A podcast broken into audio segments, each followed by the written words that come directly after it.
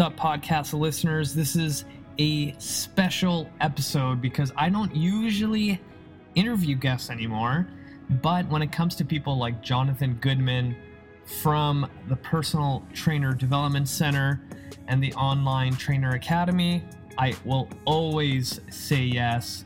Jonathan is a godfather when it comes to online training and anything on the online space for fitness trainers. And I was so excited to have him on my show again to ta- talk about COVID, how to adapt, and just life in general. So here we go.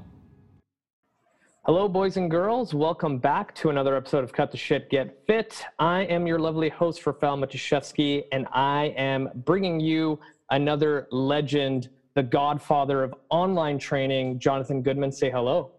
Hey, what's going on? Uh, don't ask me to repeat your last name three times fast, please. Honestly, I've grown up with people butchering my first and last name. So, like, I don't even take offense to it. Most people just like, they look at the first two letters and they're like, yeah, no, no, that's not. I, I, would, I would call you Raphael. Like in my head, I call you Raphael. Yeah.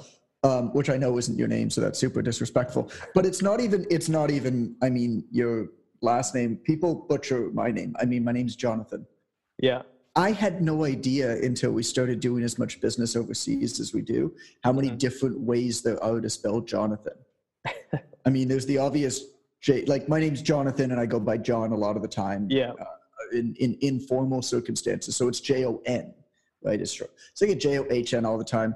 The amount of times I get Johanathon, J O H N A T H O N like that's not actually a thing. yeah. But it's not just complicated names that get butchered, if that's any solace to you. Uh, simple names get butchered too, just as bad. Actually, funny enough, like my wife's name is Angel. Like that is like probably one of the easiest names to right. remember. And she had to pick up a package and they spelt her name D'Angelo. I'm like, well, they thought she was a 1990s R&B singer, obviously. I, I guess so, yeah. but I would, I mean, I see, I see Angel, and I'm always, I mean, if it's a female, not so much, but if it's guy, I always think Angel. Mm-hmm. You know, yeah, yeah. Because we spent so much time in Spanish-speaking places, and like Jesus, Jesus, like. Mm-hmm. So it's not, it's not always straightforward pronouncing it too. But if it's female, it would, yeah, it would always be Angel, I guess. Yeah, anyway, for sure. Um, so let's kind of start this thing off with some easy questions, like I always do. So, what are you reading right now? I am reading. Um, I just picked up Warren Buffett's biography. I actually just uh, ordered 22 books. Had 22 books arrive. So basically. It's, it's actually a good question for me right now because there were a lot of questions that I've gotten over it. Um, you know, what my process is for figuring out what to read and my process is basically anything that anybody that I respect or trust, mm-hmm. anything they recommend, I immediately put on a list and I don't even look at what it is. And it, I particularly like people who I don't agree with, but I respect. Okay. Because I find that I often learn the most and get the most interesting viewpoints. It's like if somebody doesn't agree with you, or you're fun, you have principles that are opposite theirs, but they're really smart and successful. You can usually learn a lot from them. Yeah. And so one of the things that I do is I just I just put down and then I will basically just like order the entire list of books. And so 22 books arrived at my house last week. I've finished four of them and I'm on the Warren Buffett one, which will take me a while. And it's this really interesting variation of books, like everything from like how to get rich to Warren Buffett, a lot on um, evolutionary psychology. There's uh, there's a fair bit on just basic psychology, like like there was a little book it was really great called lying by sam harris that i really enjoyed basically about how we should just never lie and how white lies even are bad and made a very convincing argument towards that that um, will probably change a lot of how i act. You know it's very easy to justify little white lies. Yeah. But the way that that diminishes trust over time with people isn't simply isn't worth it and so, anyway, so I think that that's, um, I'm, I'm really excited about reading these. And what was cool is the book showed up at my house and I'm opening the boxes and I'm opening the box with my son, who's like three and a half. And I'm like, cool. Oh my God. Oh my God. Like I had no idea what was in the boxes. Yeah. And so somebody asked me, like, hey man, how do you, how do you figure out what to read? And I'm like, it's actually a lot simpler than you think. I'd rather spend time reading than researching what to read. Mm-hmm And so whenever anybody that I trust recommends something, I just put it on a list, and then every once in a while, I just order everything from the list. And uh, and and if I'm starting to read something that's not interesting, I just put it down. I put it away. Yeah.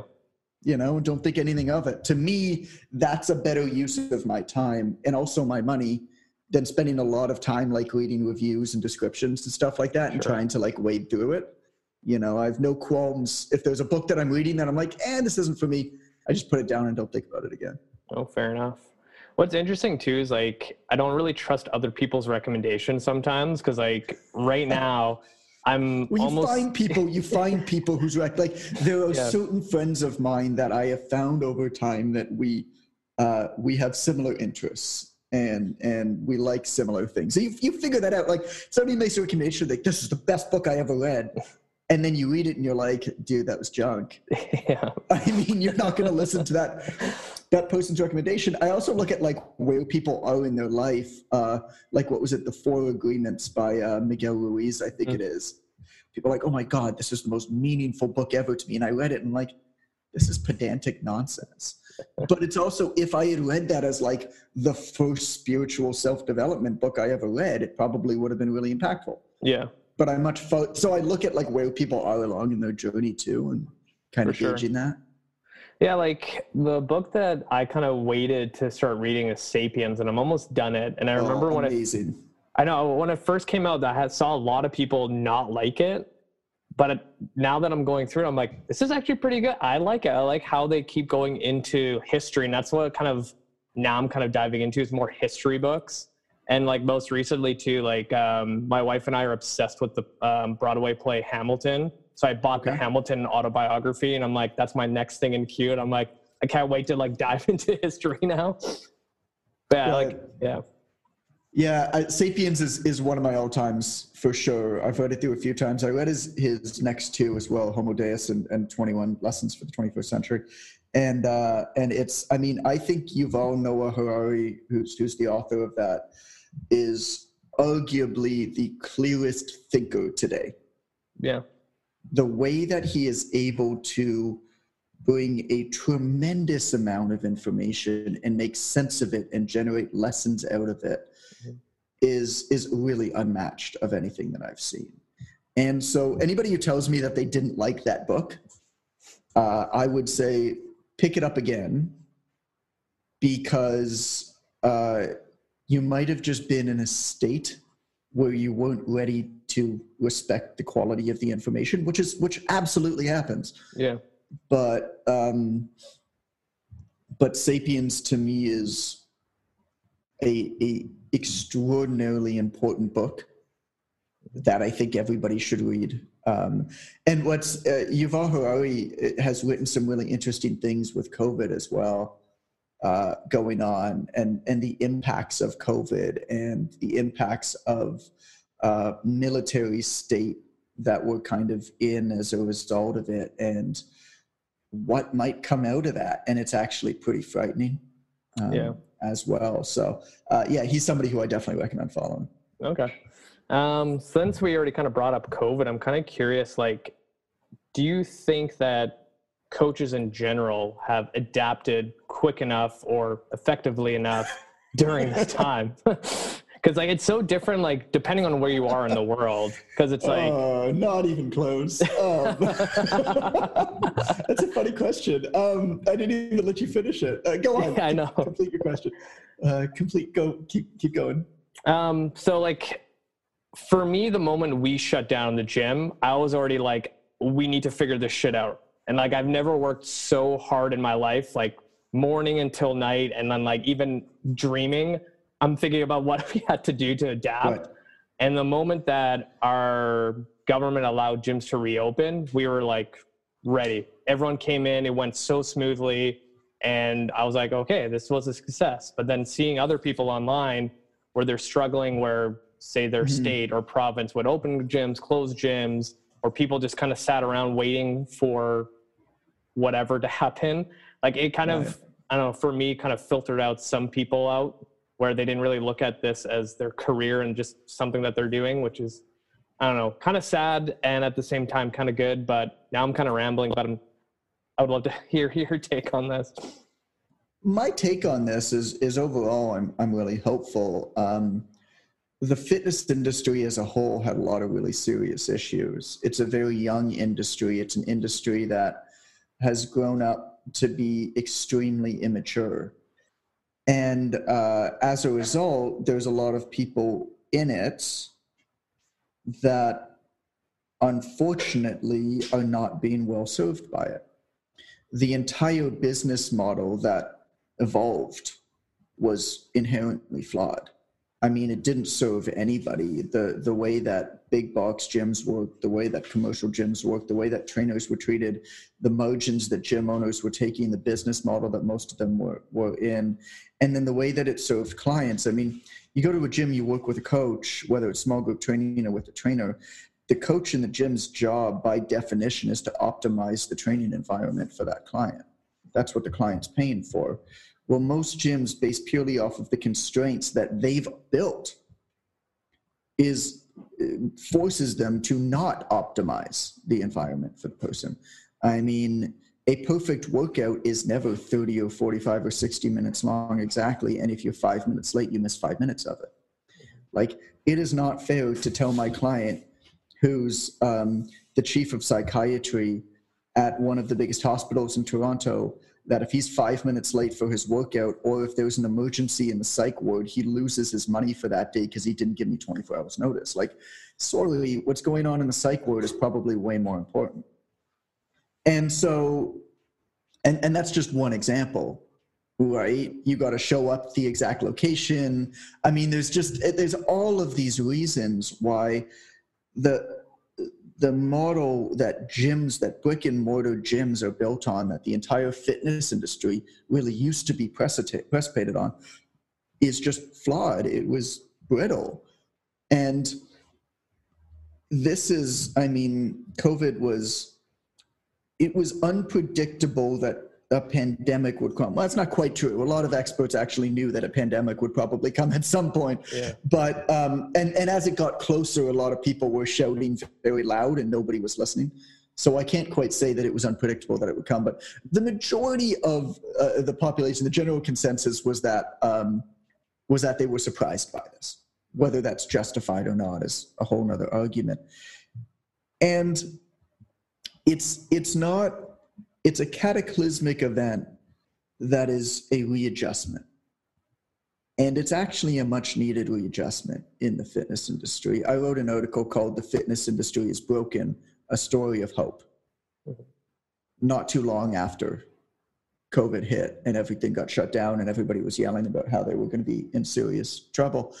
And my main point I mean, you can find the article on our website, but my main point in that article was that was a little bit about what I've said. You know, nobody was really doing well, but it wasn't quite bad enough that it forced anybody to really evolve and adapt. I mean, smart people who got ahead of it did. Like we've been telling people that they need some sort of online component to their business since 2012. And you know how many people actually listened to us that probably should have? It's a tiny percentage. And that's extraordinarily frustrating because the people who did and the people who signed up for our courses and programs and took action on it really are actually winning big when COVID happens. I'll, I'll tell you a story of, of Jesus Acuna, who um, had a gym which arguably has uh, the most the, the, the best name ever for the situation. His gym's name is literally Resilient Fitness in Tucson, Arizona. And he bought uh, original course called 1K Extra back in like 2013, 2014. To be honest, didn't do a ton with it. But then um, when we evolved it to the Online Trainer Academy certification 2016, he basically took another look at it and he was ready. He still ran his gym, but he was ready. The most he had ever done in his gym to that date in a month was 8,000. COVID came, shut down his club. He immediately knew how to adapt because he was prepared right? Um, first month of COVID, he did 10,000. Second month, 11,000. Third month, fourth month, 12,000 each. I was on the phone with him last week because he's like, bro, I don't know if I want to open up my gym again. like I, you know, and, and what we basically came to, I mean, I didn't, Um, he's in level two of the online trainer academy now, which is like more of coaching, which is why you know I'm, I'm kind of coaching him through this. But I didn't give him advice. I mean, it's not my place to say open or not open. You know, he's got two young kids, but it was basically you're kind of in a in a really fun situation now. You love lifting, you love the gym, but you don't actually have to make the majority of your revenue from your brick and mortar studio. Isn't that a beautiful thing? Now you can keep it open and run it the way that you want to run it so that it serves your people best so that you can play and have a place to play and work out that's your home. And basically just pay the bills but not want to support your family because your online training is making 12 plus thousand dollars a month. And his rent is 1700 and his equipment's paid off his equipment's not quite off. He's got a bit of debt, but part of what we talked about was also like how he's going to now pay off his equipment. So he has no debt. And so think about that story for a minute. Like when preparation meets opportunity, right? Like he was ready to go. So it's it, i'm hopeful at what's going to come out of this because there were a lot of people who were not doing well in the fitness industry gym owners trainers even clients to be honest mm-hmm. and but it wasn't quite bad enough that anybody really did anything and that a lot of people did anything. They kind of just coasted. COVID came and it said, uh, in, in, in vulgar terms, shit or get off the pot. Like if you're in, get fucking in or leave. And both are fine. Honestly, both are fine. Because I would rather see somebody who is doing not that good, but not bad enough to make them quit. I would rather see them quit and find something that they're passionate about and go forth with that than I would see them stay in a situation that's not great for them. Whereas on the other side of the coin, people are forced to evolve and level up and they're going to be way better.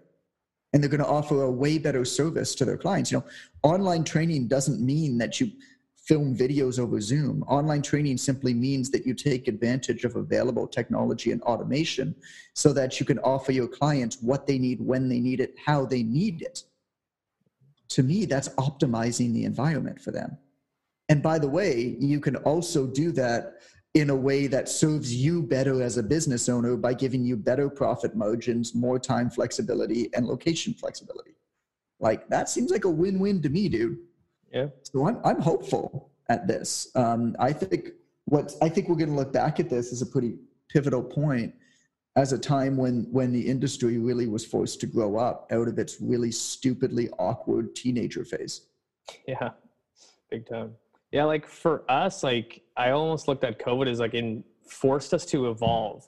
And now mm-hmm. that we've been reopened, we still have the option of people doing our classes online and yeah. they're full and like it just works better for people's schedules too because it's like oh if i'm running late from work i can still make it home and still you know get on zoom and do the class jump also, on at 6 12 p.m and yeah. join the class yeah. yeah and like even in person now that we have these workout pods our gym's never been cleaner like it's so organized like whereas before it was just a madhouse and now our coaches actually like the system better with workout yeah. pods. Everyone is like stationed and everything like that. And I don't know, I think we did a pretty good job because even when we shut down, we were only online with classes. Like we had 60% of all of our members continue to pay their membership dues because they had the option to work out at home. And we just gave out all of our equipment.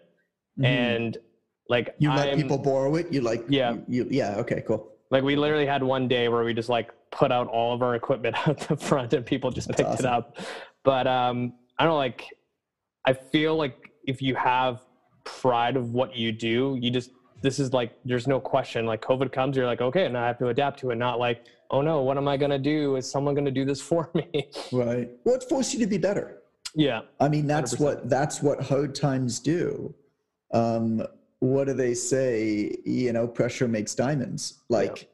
well, pressure also squashes ants. So like both, uh, you know, like like both things happen, and um, people like you evolve, which is cool. And then as a as a gym owner, I've given some. Uh, we we have we have a lot of stuff behind the scenes that we don't talk about, but uh, you know, consultancy type stuff with like large gym corporations, um, where we help them figure out online training, but also uh, I've done some some a lot of talks to like high end masterminds of gym owners and stuff like that, and help them navigate through. And I mean, when it comes to gym ownership, really the game is maximizing revenue per square foot. Um, companies like Orange Theory and F45 and those guys kind of did it by squishing as many people as possible into a small area. We're like, that ain't gonna fly anymore. So uh, at least for not for a long time. And and I wouldn't be surprised if those companies shut down a lot of, especially those franchise. I mean, nobody's going to pay three hundred and fifty thousand dollars for an F forty five franchise when they can't, you know, put forty people in a in a tiny square footage. It's yeah. just the numbers don't work out. But it, the game is all maximizing profit per square foot. I mean, that's what allows you to outcompete and and outspend and outserve and all of these things. Well in, and and then you look at at leaks in revenue and in profit for gym owners well clients who move away. Clients who want to make referrals to somebody who doesn't happen to live 20 minutes from your gym. Mm-hmm. like all of these things. Well now you can absorb all of that right as a gym. Think about what that does to your bottom line think about the advantage that gym owners, particularly community gym owners, now have in the market. Um, I've I've been in a lot of really interesting conversations with um, top business development people with a lot of the biggest fitness corporations worldwide in the last few months just private just because i'm friends with them like private conversations about what's going on mm-hmm. and the general consensus is what's going to come out of this is by and large large commercial facilities are going to go away. Um, not all of them. You know, they'll still exist. We're already seeing it, right? Like 24 hour fitness has shut down a bunch, Gold's yeah. has shut down a bunch. I mean, we're already seeing it. But the the entire model was largely precipitated on a tremendous amount of low end membership sales and people not showing up to the gym and um, and and a lot of them, you know, five and ten year leases, huge overhead costs, all that kind of stuff, and they're just not going to be able to recover. I mean, there's just not much else to it. But the companies that are doing really well out of this, even the large companies, are the companies with communities. So like Zumba is doing really well, Beachbody is doing really well out of this. And they've, you know, they've pivoted to be online a lot more for sure, but really they're doing well because they have a good community you know, say what you want about those companies, they understand community. And I don't have anything against it. I think that they good they do good work for the people that they work with. And so community gyms, I think the micro gyms, the the two to four location type facilities or even solo facilities in their community are going to thrive because the ones that are smart enough to adapt and add an online component to their offerings are the ones that now can generate way more revenue per square foot. They're going to be able to make personal connections with their community. Their overhead costs are going to be uh, tiny comparatively. But now their community is going to be able to refer people that are outside the community to that gym. That's where the power is going to be and the gym isn't going to be limited by location so they're going to be able to keep their overhead costs really low. That's where it's going to get super interesting. Okay. Now if we had to like use a crystal ball and we were like looking two years down the road how do you think covid will leave its mark on not only the fitness industry but the world in general? Oh man you want my uh, utopic or uh, or dystopic viewpoint of this? Whatever you want. Um, I mean, I'm I'm I'm reasonably pessimistic about a lot of the long-term ramifications of COVID, just because I'm I'm frightened um, in a lot of ways. The precedents that have been set now, and I don't disagree with them, by the way, which is which is probably the most interesting thing about my viewpoint. I really don't know what a solution is. I don't disagree with it. Yes, I think you should wear a mask. Yes, I think you should be respectful of other people. Yes, I think like all like I agree with all of that. I'm not somebody who's like nobody should agree like nobody should wear a mask like nothing it's like like not at all. But I'm scared because now there's this precedent of what to do when um, there's any kind of a pandemic. And, and pandemics of this sort, I mean, are gonna like like with globalization, it's gonna keep happening. And and how do you define it? You know, like the Ebola scare a couple years ago. If that happens now in the future, we're gonna snap back into COVID time. And so it's it's kind of given permission for governments to to permit sort of martial rule on societies and snap back into it much quicker. And and that's kind of frightening for me because if you look back in history this is a lot of yuval harari's thinking actually. If you look back in history at any time that this happened the examples that he gives is israel because he uses his own homeland as examples of like the bad stuff so that nobody can give him crap on it. If you look at like Israel during the, the Seven Day War and the Yom Kippur War and, and a lot of the a lot of the wars they were in, I mean they snapped back into into wartime rations and wartime laws and stuff like that. Those generally historically don't go away once the war is over. I mean, you're not on food stamps anymore, but like, just to give you an idea, like he gives this example, and I can't remember the exact terms of it, but cupcakes were actually illegal in Israel up until like 15 years ago. Wow.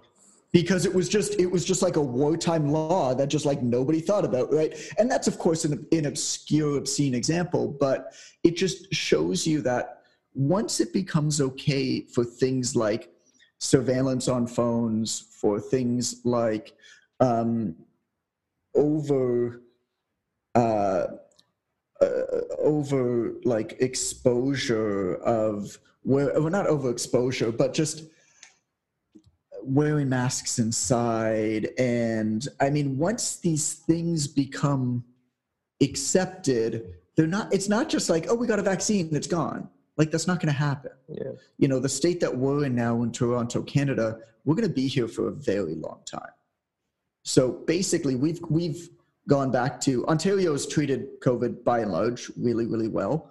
Um, I don't know, maybe people in Canada are just really respectful of each other. But um, but for the most part, like you go anywhere, like nobody argues about masks. Like everybody puts it on. Like it's you know we've we've controlled the numbers exceptionally well, and so we were able to get back a, a pretty strong element of normalcy back into our lives, where everything's open Right, everything's open regular hours. Inside, almost everywhere now, you're expected to wear a mask, and it's just like a knee-jerk thing. Like everybody just kind of carries a mask with them, and they put it on. And um, and people are kind of seeing their friends and stuff again, but like feeling kind of funny about it, but kind of doing it. This is going to be like this for a very, very long time we're going to feel weird about hugging people and shaking hands for a very long time. That kind of like, uh, uh, you good about hugging? Like, I feel like everybody should almost walk around with bracelets like a green, yellow, red. Like, green is like, I'm cool, give me a hug.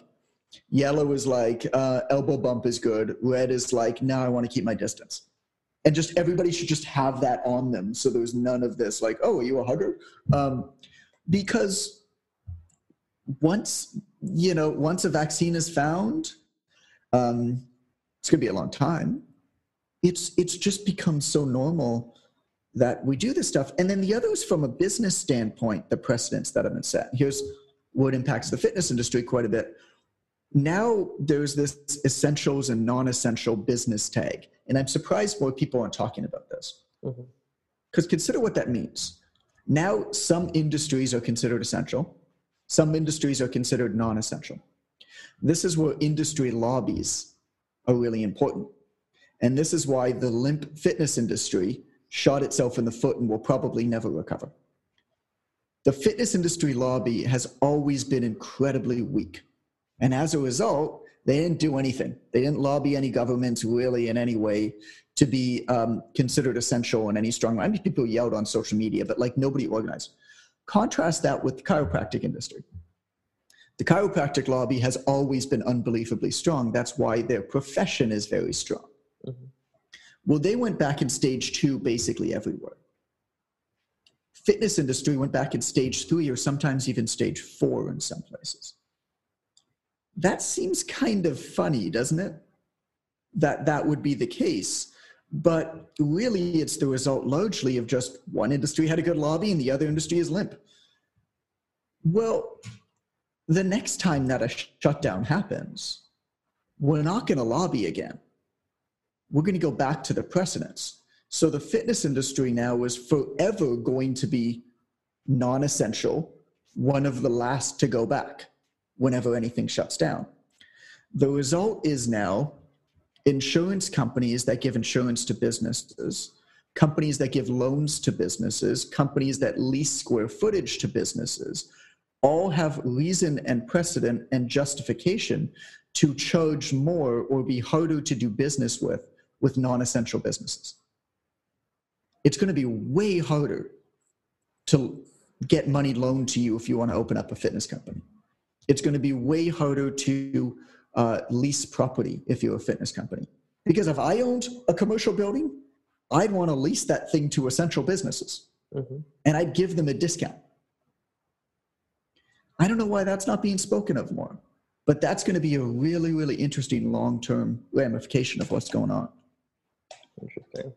Yeah, because like even for us, because we also have a clinic attached to the gym, and both are chiros. Like even when we first shut down, they were they were able to treat and I found it kind of it's weird. I'm like, they literally go over top of someone's body and then right. thrust on them. Right. I'm like, how how's that okay? But then if you like had like a class and everyone was six feet away from each other and wearing masks, yeah. that's not like it's so strange. My chiropractor literally pulls both of my arms together, arranges my body, puts his knee on my knee, and thrusts down.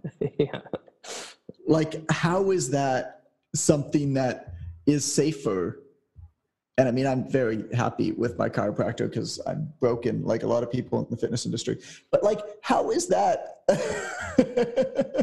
right? But yeah. that's that is the result of of the difference of lobbies. Really, I mean, it's frustrating. Um, I mean, the other part of it, of course, is chiropractic is generally one-on-one whereas a gym is bigger and so it's mm-hmm. a matter of impacting more people. And and i totally get i mean i'm i, I understand it's frustrating as all heck for, for people who own gyms but i totally get the government's and a lot of municipal governments positions. If you were to go into every single individual gym you could probably say you can open you can open you can open. But you can't really again set that because like then you'd have to do that for other industries. You can't. And then people are going to be yelling at you, you know, how many people are you going to have that are going to be qualified to do that? And then if there's a hundred gyms, it's going to take you a few weeks to do that. And then people are going to be yelling at you because you're at the end of the list and not the beginning of the list. And like, mm-hmm. how do you, I mean, how do you manage that? I kind of get it. But, uh, but anyway, this, this essentials and non-essentials tag, I think is, is, is fascinating because it's perfectly justifiable yeah. for somebody loaning money to say, hey, prime plus two for non essential, prime plus 1.5 for essential. Yeah. Yeah, it's also interesting too. Like I've been following Alwyn Cosgrove's story of how it's been rough for him mm-hmm. being open and then closed. And then on the flip side yeah. too, like I'm a huge Disney fan and I've been like reading every single article until Disneyland reopens so I can go. And like they're in talks with the governor right now of how they're going to reopen pretty soon. Like, I think they're gearing towards like an October 1st wow opening plan. And I'm like, so Disneyland could probably open before Alwyn Cosgrove's dream. Probably, that's, but that's crazy. Yes, yes, but I mean, it sounds ridiculous when you think of like the pure amount of people that are going to be going through there and the inherent risk. Yeah the economic impact that Disneyland closure has yeah. on the state and the municipality that they exist in is in a different universe from yeah. the economic impact that Results Fitness has out in California. Yeah. So, I mean, the, the, the governor can put five people on that task, right, full time yeah. because it's worth it and not even put a tiny fraction of one person on the on i mean results fitness is great alwyn's great but like you're pretty insignificant to your town's total revenue I mean, not to your town's health because he has such a big impact there, but like to the amount of money that you're worth to the place that you live in in California, you're pretty insignificant. Disney World is not. Yeah. right? So I, you know, I kind of get it. Um, even though, but I mean, that's that's the world that we live in, right? Money talks. I mean, it seems ridiculous. It's like, uh, uh, what's the best way to stave off COVID? Um, be healthy. yeah. um, and, and actually, Jesus, who I, I you know mentioned earlier, he was the gym owner of Resilience Fitness. Again, why the name of his gym is like the best name ever. So at a certain point in his life, he weighed 200 plus pounds and was really overweight, and um, and he lost a whole, and he had to have an inhaler and everything. He lost a bunch of weight. Well, basically, his gym was allowed to open, um, and then he caught COVID oh, jeez. and he was knocked out for three weeks. Like, like he, you know, he was always going to live, but I mean, he was like beat up by it. And he's just like, if I didn't lose that weight, I might be dead. Like, legitimately, I might have died. And so we know that this is, and so again, like a testament to his gym's name, right? And also a testament to when preparation meets opportunity. Like you don't you you get healthy because you want to show off and get girls, obviously, but like you also get healthy because you want to be able to be around for a long time. I, you know, you want to be able to toss your kid up in the air at the playground and be that parent that everybody else envies. They're too sore and and too tired to like play around and run around with the kids, and meanwhile, the kids like running to you, and you can toss them up. And uh, and and you want to be that adult who does that, and you also want to be like you want to be pretty hardy and resilient and robust so that when a disease or something comes like you're going to be fine well the same with your business right? You don't know when something's coming but you figure at some point in your life you're probably going to have somebody come and try to take out your knees or something come and try to take out your knees. I mean that's just business that's just life. Health and business. And so you prepare yourself you prepare your business the same way as you prepare your body so that when it happens yeah it's going to hurt it's going to suck, but you're going to be resilient with it. Yeah. I think I think Haters is such a, a great example of both. I Yeah, mean, yeah. really. for sure. Um, so kind of switching gears from COVID because I feel like we can talk about this like forever. Um, I, I, we will be, um, whether you Uh, like it or not. We will be. yeah. So like I think for the most part, a lot of people look at you in our industry as kind of almost like this thought leader that kind of has paved the way for a lot of online coaches and just an online presence. So I'm kind of curious like what are you researching right now that you're really excited about? What am I researching? Oh, that's a good question. The idea of thought leadership is really funny and silly to me. Um, I'm passionately curious for sure. I am um, extremely disagreeable, and uh, that's both good and bad.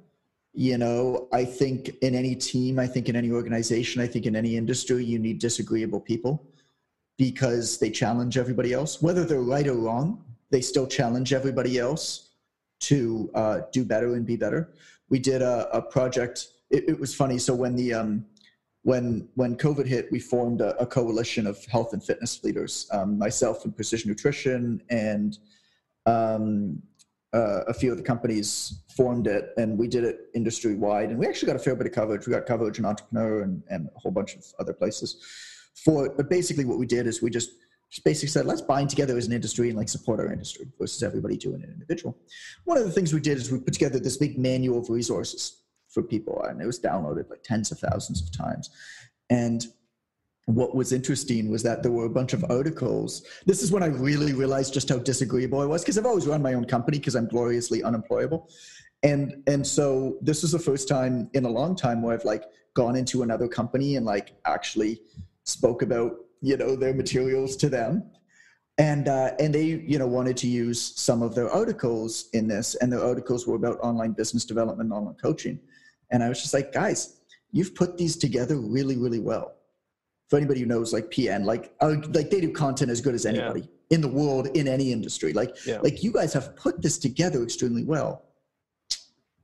But i think your information is actually pretty shit and uh, and and I and I just laid out. I was just like, I don't agree with this point. Here's why. I don't agree with this point. Here's why. I think that this is bad information. Here's why. I think that this is. And it was just it was just funny um, there because I mean, PN is actually putting out way better business development information now, but it's just not.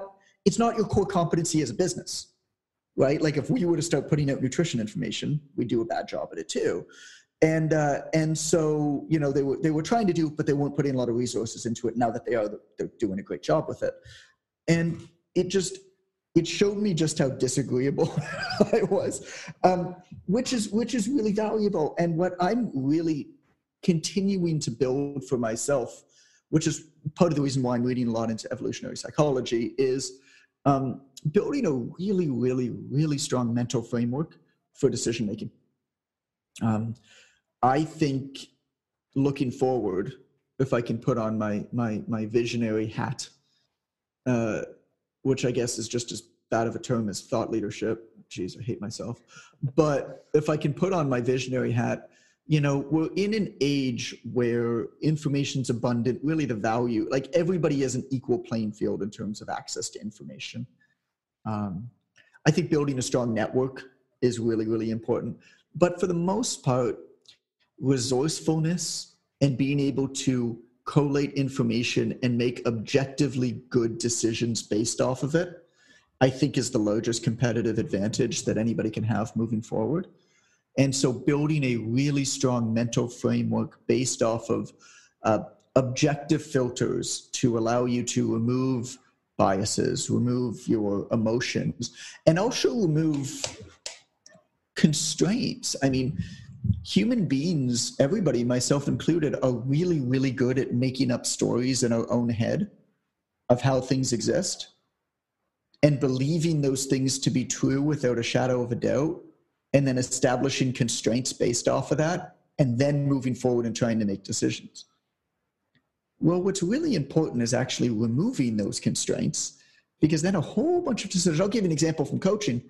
I spoke to Gary Wagner, who's a, an amazing coach with a great, great uh, following and platform and everything like that in Australia. Um, really well renowned, been around for a long time. And uh, he's in our, our, level two of the Online Trainer Academy. And we spoke on the phone, and he basically said, You know, I really want to build a scalable, more premium model so that I can spend more time with my family, so that all, all of the reasons why, you know, freedom based that he wanted to do it um, but you know, everybody that's coming to me is coming uh, uh, uh, to work with me. So how do I possibly do that? And I just and I just stopped him and I said, I don't know if that's true. I said, You might be right. I'm not sure. What I am sure about is that neither of us know whether that's a fact or not neither of us know whether people are actually coming just because it's you and whether you have to be actively involved. And I'll tell you my experience from that. This is my conversation to Gary. I said, Gary, I'll tell you my experience with that. Um, I thought that that used to be the case with my company too, that I needed to be involved in every single thing and all the emails needed to come from me and all the communications needed to come to me. And I always had to be on the ones involved. And then you know what? It just got to the point where I couldn't and so I wasn't, and nobody noticed. And that's kind of a kick in the ego nuts. But it's actually a really freeing feeling because when I said this to Gary, think about the constraints that that removed. The question went from how do I scale a business where I am still actively involved in the delivery of it to how do I scale a business where my name and brand is associated, but I don't have to be involved day to day? Entirely different questions. And the only reason why you're able to see those questions the way that you're able to see them is that you removed the story that you told yourself that wasn't factual, but you believed was factual, which now allows you to make a better, more objective decision with a, whole bunch of variables that didn't exist otherwise. Really, really interesting. So building a framework around around that is something that I'm I'm continually working on, and that's why I'm reading a lot of. I mean, a lot of investors, obviously Buffett and Charlie Munger, are like leaders of that. Um, Principles by Ray Dalio is another book by an investor. Talks about a lot of that. Um, a lot of the a lot of stuff written about Elon Musk. Like there's an article called I think The Chef and the Cook by um, Tim Urban at Wait But Why. Talks about first principle thinking. Um, a lot of stuff with Jeff Bezos as well. But then just read about evolutionary psychology.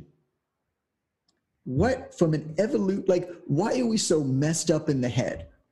It's because we've been evolving for millennia to uh, to act a certain way and now the world that we exist in is entirely different from the one that we involved in so if you understand what those urges are you understand what's driving you primally you can start to recognize the signs you can't fight it you can't stop like feeling those things but you can at least recognize it and stop it and put it in its right place and say, okay, I'm feeling this. This is what this means. And that takes a, that's hard to do. It's easier to say, but it's really, really hard to do. So that's what I'm working. Okay. Um, so one more question, because I feel like you can talk forever. Um, if you had to go back in time, say this is like your first year of training clients online, and you got an extra $3,000 to reinvest into your business, how would you spend that money? if I had to go back first year, yeah. I don't even know if I'd spend it to be honest. Okay. I mean, the majority of trainers, like, like first off, if it was my first year, I'd probably work on getting good first, um, which is a step that a lot of people online seem to miss. Uh, funny enough, but uh, but the reality of it is, basically every trainer out there that's worth their salt has enough people that he or she probably doesn't even know about, but has enough people that with the right kind of ask, look to him or her as some sort of an expert and also have reason to trust them more than anybody they haven't met. Like somebody who heard about you through somebody they know, immediately, if you ask the right way and get in front of them at the right time, will buy from you over somebody they've never met. Yeah. And so it's just a matter of understanding that. So, I mean, I don't know, I'd spend it on books probably, I'd spend it on courses. Yeah. You know, which is why we organized the business the way that we did. Level one of the Online Trainer Academy is a course. I think hiring a business coach early on is actually a really inefficient and really expensive way to probably never get to where you're going because you just simply don't know enough about what you don't know to be able to hire somebody. And the steps to start are always the same for everybody, right? You've got to you've got to get good. You've got to identify where you're unique. You've got to figure out how to ask. You've got to figure out what kind of content you're good at making. I mean, that kind of stuff you don't need to pay somebody five, ten, even thirty thousand dollars plus for, which yeah. is why we structured our company as a course level one. That's the most cost efficient, direct way to learn that fundamental foundational stuff. And then we have a level two, which is the high end coaching stuff, which we vet people closely for. So um, I would say spend the money understanding humans, probably in a course. I think the Online Trainer Academy is the best one, obviously. But spend your money on that and then understand that you probably, I mean, you definitely don't need to spend money on ads for a long time. Learn how to ask people who you're already connected to doesn't have to be friends or family but people you're already connected to. Learn how to purposefully expand your network online with people who might be customers or who might know customers. Um, understand the littlest bit about how nodes on networks work. Like who are people who might be connected to other people that you that might be interested in working with you or might be specifically benefit or might specifically benefit from working with you what kind of material, what kind of networking can you do to connect with them, right? And get them involved. Because social media particularly is is about serendipity more than anything else. It's about knowing somebody who knows somebody who knows somebody. Yeah. Um, it's about it's about exposure. It's about um, putting yourself in the position to catch a lucky break. It's about putting out. It's about saying hi to somebody you haven't spoken to today. Actually, funny enough, today in our community, two separate people told me one of the things that we tell people do is just like have five conversations a day, like literally with anybody. Like just like talk to five human beings every day. That's like the best marketing you could ever do. And the way to talk to five human beings is find something they're interested in and celebrate that with them. That's literally the best marketing. So anyway, so we tell people do this, and two people today actually told me separately that they are now engaged because one of them was two years ago, one of them was a year ago. They reached out to somebody who they knew from when a childhood friend and basically said hi based off of this five a day, I don't know, call it strategy that I that I told them to do. And um, they fell in love and now they're engaged. nice. But like that person that you uh, reached out to and said, yo, I saw that uh, guitar riff that you played um, on Facebook. That was pretty sweet, man. You've been playing for a while. You're getting good. Um, that person will uh, now knows that you're into fitness in some way. It's not very hard to figure that out if you set up your profile properly. And they might just happen to be at dinner later that week with a family friend who complained that they have low back pain or they wanted to get in shape. And guess who's getting that referral now? Mm-hmm. Like that's how, that's literally how business works today. I mean, 93% of word of mouth referrals happen offline in ways that you can't measure. Yeah. You got to put yourself in the position to capture that. Yeah. Um, so maybe for the last question, because we're running out of time, if people wanted to find out more about you and what you do, where can they find you? And anything else you want to plug on my show, you can right now.